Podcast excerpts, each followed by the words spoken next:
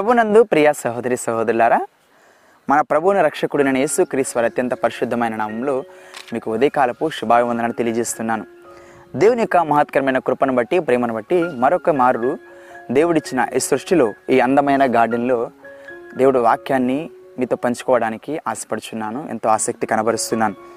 ఉదయకాల సమయమున ప్రపంచంలో మనం ఎన్నో గార్డెన్ చూస్తాం ఎంతో అందమైన తోటలను మనం అనుదినం చూస్తూనే ఉంటాం. అది చూసినప్పుడల్లా మనసు ఎంతో ఆనందాన్ని వ్యక్తపరుస్తూ ఉంటుంది. అది మాటల్లో చెప్పలేనిదై ఉంటుంది. అయితే ప్రపంచంలోనే ఎన్నో గార్డెన్స్ ఉన్నప్పటికీ దేవుడు సృష్టించిన సృష్టిలో ఒక అందమైన గార్డెన్ ఒకటి ఉందండి. ఒక అందమైన తోట ప్రపంచంలో ఉందంటే అది ఏదోని తోట. దేవుడు తన చేతులతో మొలిపించిన తోట దేవుని ఆలోచనను బట్టి దేవుని తలంపులను బట్టి నిర్మించిన తోట. బైబిల్ గ్రంథంలో మనం గమనించినట్లయితే ఆది కాండం మొదటి అధ్యాయము తొమ్మిదో వచనంలో తొమ్మిది పదో వచనం మనం గమనించినట్లయితే దేవుడు ఆకాశం కిందనున్న జలము ఒక చోటనే కూర్చబడి ఆరిన నేల కనబడును గాకని పలుకగా ఆ ప్రకారం అయ్యను. దేవుడు ఆరిన నేలకు భూమి అని పేరు పెట్టెను జలరాశికి ఆయన సముద్రములని పేరు పెట్టెను. అది మంచిదని దేవుడు చూచెను. దేవుడు గడ్డిని విత్తములనిచ్చు చెట్లను భూమి మీద తమ తమ జాతుల ప్రకారము తమలో విత్తనమును గల ఫలమిచ్చు ఫల వృక్షములను భూమి మీద మొలిపించునుగాక అని పలుకగా ఆ ప్రకారం అయ్యను.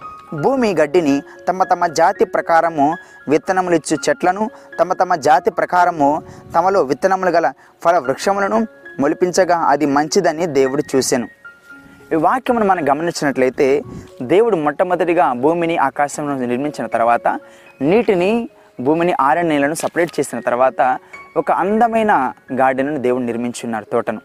అదే ఏదైనా తోట. ఈ ఏదైనా తోటలో అనేక రకములైన ఫలాలను ఫలములిచ్చే చెట్టులను లేకపోతే వృక్షములను ఆహారము అంటే మానవుడు జీవించడానికి కావలసిన అన్నిటిని కూడా దేవుడు సమకూర్చారు. వాటితో పాటు అందమైన పుష్పములను కూడా దేవుడు సృజించున్నారండి. ఎందుకంటే మానవుని ఆలోచన వేరు దేవుని ఆలోచన వేరు. మానవుడైతే ఇంతవరకు ఉంటే చాలు ఇంత బాగుంటే చాలు అనుకుంటారు. కానీ దేవుని ఆలోచనలు ఎంతో అపురూపమై ఉంటాయి వర్ణింప సఖ్యం కానీ ఉంటాయి.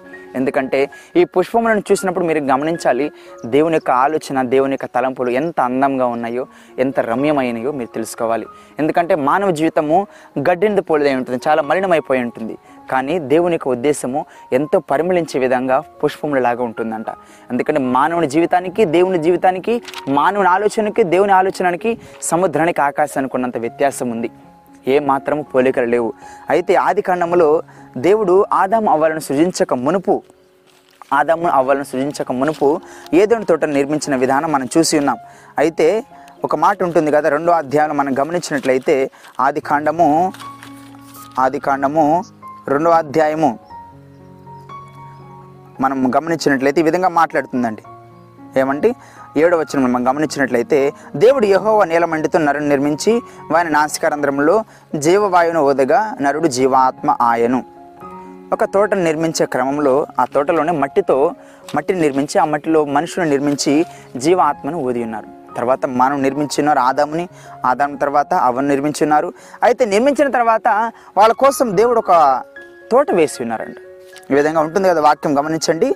అయితే ఎనిమిదవ వచ్చిన మనం గమనించినట్లయితే దేవుడని యహోవా తూర్పున ఏ ధ్వనులో ఒక తోట వేసి దాన్ని నిర్మించిన నరుని దానిని నిర్మించిన నరుని దానిలో ఉంచెను. మరియు దేవుడైన యహోవా చూపునకు రమ్యమైనదియు ఆహారమునకు మంచిదైనదియు ప్రతి వృక్షమును ఆ తోట మధ్య ఉన్న జీవ వృక్షములను మంచి చెడ్డలను తెలివనిచ్చే వృక్షములను నేల నుండి మొలిపించాను. ఎక్కడి నుంచి మొలిపించారంటండి?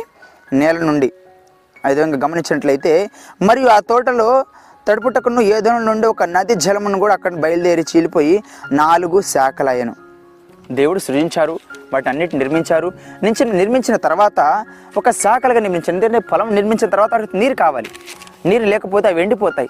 కాబట్టి దేవుడు సరైన సరైన రీతిలో ఒక నదులుగా నల్లి నదులుగా అనేక కాలువలు చిన్న చిన్న కాలువలుగా కూడా తోటకు అందే విధంగా నీటిని సమకూర్చారంట.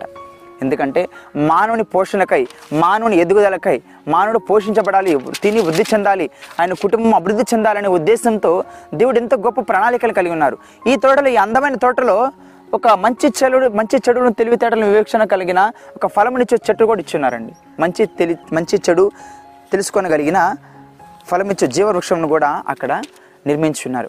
అయితే దేవుడు చెప్పారు ఆదాము అవ్వ ఈ ఫలాన్ని మీరు తినొద్దు. ఇది తింటే నువ్వు నిత్యముగా చచ్చుదవని. కానీ ఏనాడైతే దేవుని మాటకు విధేయత చూపించకుండా అవిధేయత చూపించి ఆ ఫలం ఎప్పుడైతే తిన్నారో దేవునిచ్చే ఆశీర్వాదం దేవునిచ్చే సహవాసనాలు కోల్పోయి ఉన్నారు. అప్పటి వరకు కూడా ఆ ఫలమును తినకముందు వరకు కూడా ఆదాము అవ్వలు దేవునితో మంచి సహవాసాన్ని కలిగి ఉండేవారు. ప్రతిదినం వేకో సాయంకాల సమయంలో కూడా ఉదయకాల సమయంలో కూడా దేవుడు ఆదాము ఇద్దరు తిరుగుతాడు తిరుగుతూ ఉండేవాళ్ళంట తోటలో. మంచి సహవాసాన్ని కలిగి ఉండేవారు. అలాంటి సహవాసాన్ని కోల్పోవడానికి గల కారణం ఏమంటే దేవునికి విధేయత చూపించకపోవడమే. దేవునికి అదే అవిధేయత చూపించారు. ఎందుకంటే దేవుడు ఒక వాగ్దానం ఇచ్చారు ఒక మాట నెరవేర్చారు. ఈ మాట మీరు చేయాలి ఇది కట్టుబడి ఉండాలని. కానీ ఆ మాటకు వారు కట్టుబడి ఉండకుండా వారి ఇష్టానుసారంగా వారు ఎప్పుడైతే ప్రవర్తించారో ఎప్పుడైతే జీవించారో దేవుని ఉగ్రత వారి మీదకి వచ్చింది.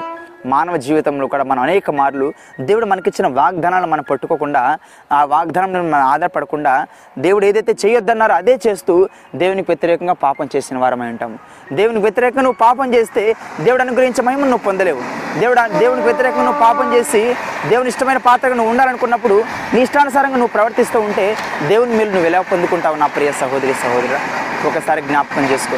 నీ జీవితం ఏమైందో ఒకసారి జ్ఞాపకం చేసుకో. నువ్వు ఏ స్థితిలో ఉన్నావో జ్ఞాపకం చేసుకో. నువ్వు ఫలించాలి. నువ్వు ఫలించాలి.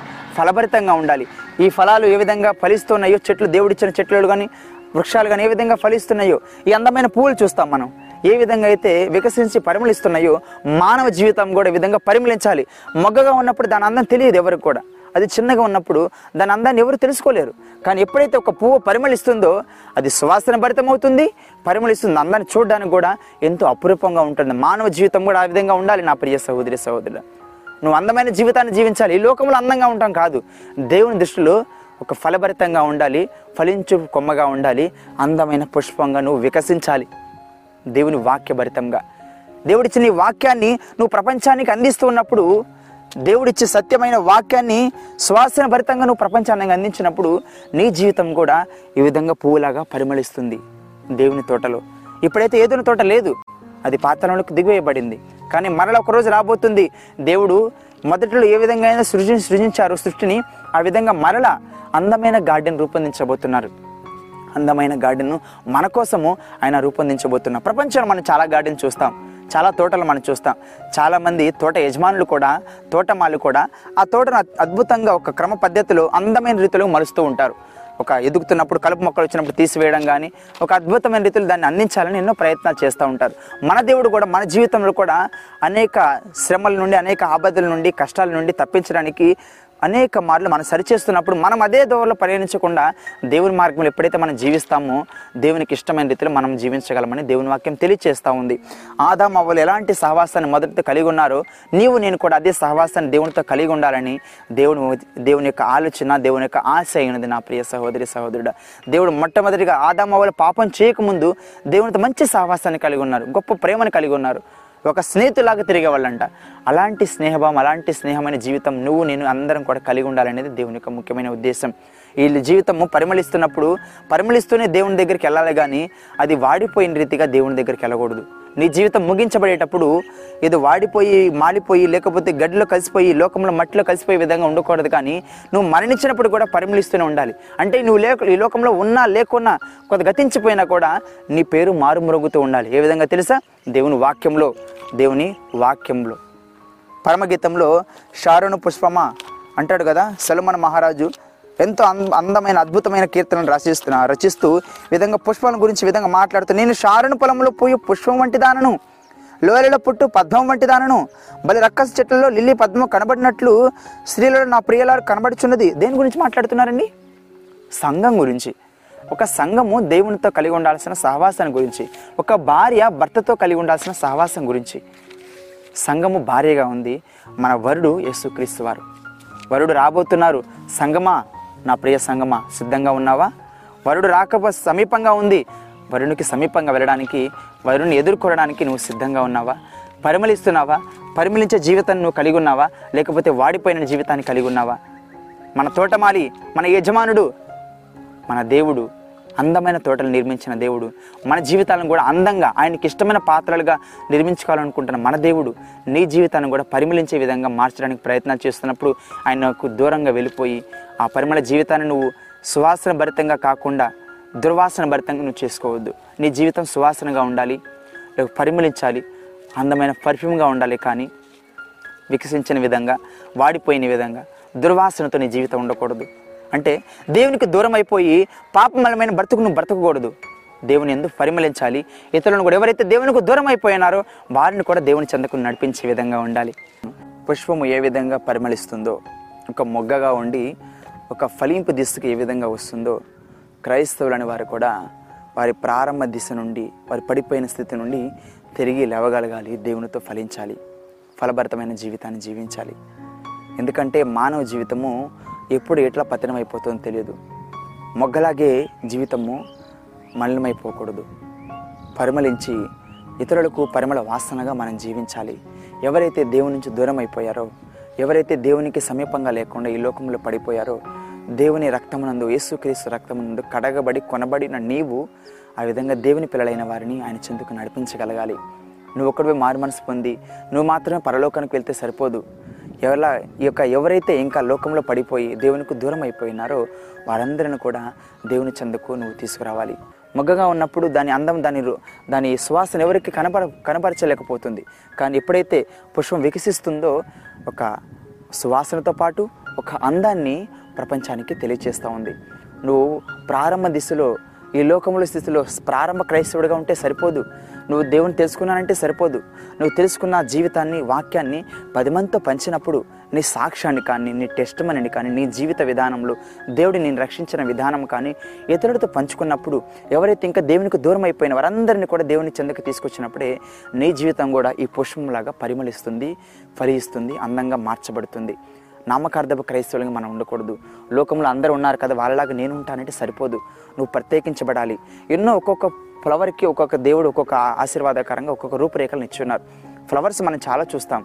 గులాబీ కానీ కానీ కనకాంబరాలు కానీ మల్లెపూలు కానీ ఎన్నెన్నో ఫ్లవర్స్ ప్రపంచంలో ఉన్నాయి. లీలి పద్మములు కానీ అనేక రకాల ఫ్లవర్స్ ఉన్నప్పటికీ ఒక్కొక్క ఫ్లవర్కి ఒక్కొక్క అందాన్ని దేవుడిచ్చారు. అన్నీ ఒకలాగా ఉండవు అన్నీ ఒక అందాన్ని తీసుకురావు. ఒక్కొక్క ఫ్లవర్కి ఒక్కొక్క అందాన్ని దేవుడు ఇచ్చినారు అలాగే మానవ జీవితంలో కూడా ఒక్కొక్క మానవునికి ఒక్కొక్క తలంపును ఒక్కొక్క తలాంతును దేవుడు ఇస్తారండి. ఆ తలాంతును దేవుని కొరకు నువ్వు వాడబడినప్పుడే వాడినప్పుడే దేవుడు నిన్ను ఫలించడుగా ఒక అందమైన ఫ్లవర్గా నీ జీవితాన్ని కూడా మారుస్తారు. ఏదో నామకార్థపుగా నువ్వు ఉండేసి నీ జీవితాన్ని ముగించడం దేవునికి ఇష్టం లేదు. నువ్వు ఫలించాలి ఫలించడి కొమ్మగా ఉండాలి. తోటమాలి ఏ విధంగా అయితే ఈ వనాన్ని వృద్ధి చేస్తూ ఉంటాడు. యేసుక్రీస్తు రక్తం నుండి కడగబడిన నీవు ఎవరైతే ఇంకా పాపపు లోకంలో మలినమైపోతే దేవునికి దూరం అయిపోయినారో ఒక తోటమాలిగా ఉండి వారి చెదిరిపోయిన మొగ్గ దిశలో ఉన్న వారిని పరిమళించే దిశగా నువ్వు మార్చగలిగినప్పుడే దేవుడు పరలోకం నందు నేను గురించి ఆనందపడతారు సంతోషపడతారు. అదే క్రైస్తవ జీవితం అదే పరిమళించే జీవితం అదే ఇలాంటి పుష్పాలు కలిగిన జీవితం. పుష్పం ఉండేది కొంతకాలమే ఫ్లవర్ ఉండేది కొంతకాలమే ఒక రోజు రెండు రోజులు. కానీ ఒక్కరోజు రెండు రోజులు ఉన్నా కూడా ఎంతో అందంగా ఉంటుంది కదా. మానవ జీవితం కొంత మట్టికే మన జీవితం కూడా కొంతకాలం ఈ భూమి మీద మనం బతికేది. కానీ ఈ భూమి మీద బతికిన కొంతకాలమైనా ఫలించడి కొమ్మల్లాగా ఉండాలి పుష్పంలాగా మన జీవితం వికసించాలి దేవునిలో. అదే దేవుడు నీ నుండి నా నుండి కోరుకునేది. వాడబారిన జీవితం మనం జీవించకూడదు మనం నశించిపోయే జీవితం జీవించకూడదు. క్రీస్తు యేసు రక్తం నుండి కడగబడిన కొనబడిన నీవు పరిమళించాలి. ఆయనకు సాక్ష్యంగా ఉండాలని దేవుని యొక్క ముఖ్యమైన ఉద్దేశం. దేవుడి వాక్యం ద్వారా నిన్ను బలపరిచి ఆయనకి ఇష్టమైన రీతిలో ఫలించే రీతిగా ఒక అందమైన రీతిగా ఫలాలుగా లేకపోతే పుష్పాలుగా నిన్ను మార్చుకోవాలని దేవునికి ఇష్టమైన పాత్రగా నిన్ను మలుచుకోవాలని ఈ వాక్యం ద్వారా దేవుడు నిన్ను బలపరిచి ఆయనకి ఇష్టమైన రీతిలో మలుచులాగున ఈ ఫ్లవర్ ఏ విధంగా అయితే పరిమళించిందో నీ జీవితం కూడా క్రీస్తునందు ఫలభరితంగా లేకపోతే ఆనందభరితంగా ఒక అందమైన జీవితాన్ని నువ్వు జీవించాలని. ఏదో లోకంలో చూపిస్తున్న విధంగా అందం కాదండి. లోకంలో చూపిస్తున్న సెలబ్రిటీలు కలిగి ఉన్న అందం కాదు. ఇది దేవుని వాక్యం నుండి వచ్చే అందము. లోకం నుంచి ప్రత్యేకించబడిన అందము. ఆ అందాన్ని నువ్వు కలిగి ఉండాలి. ఒక పరిమళంగా నువ్వు పరిమళించాలి.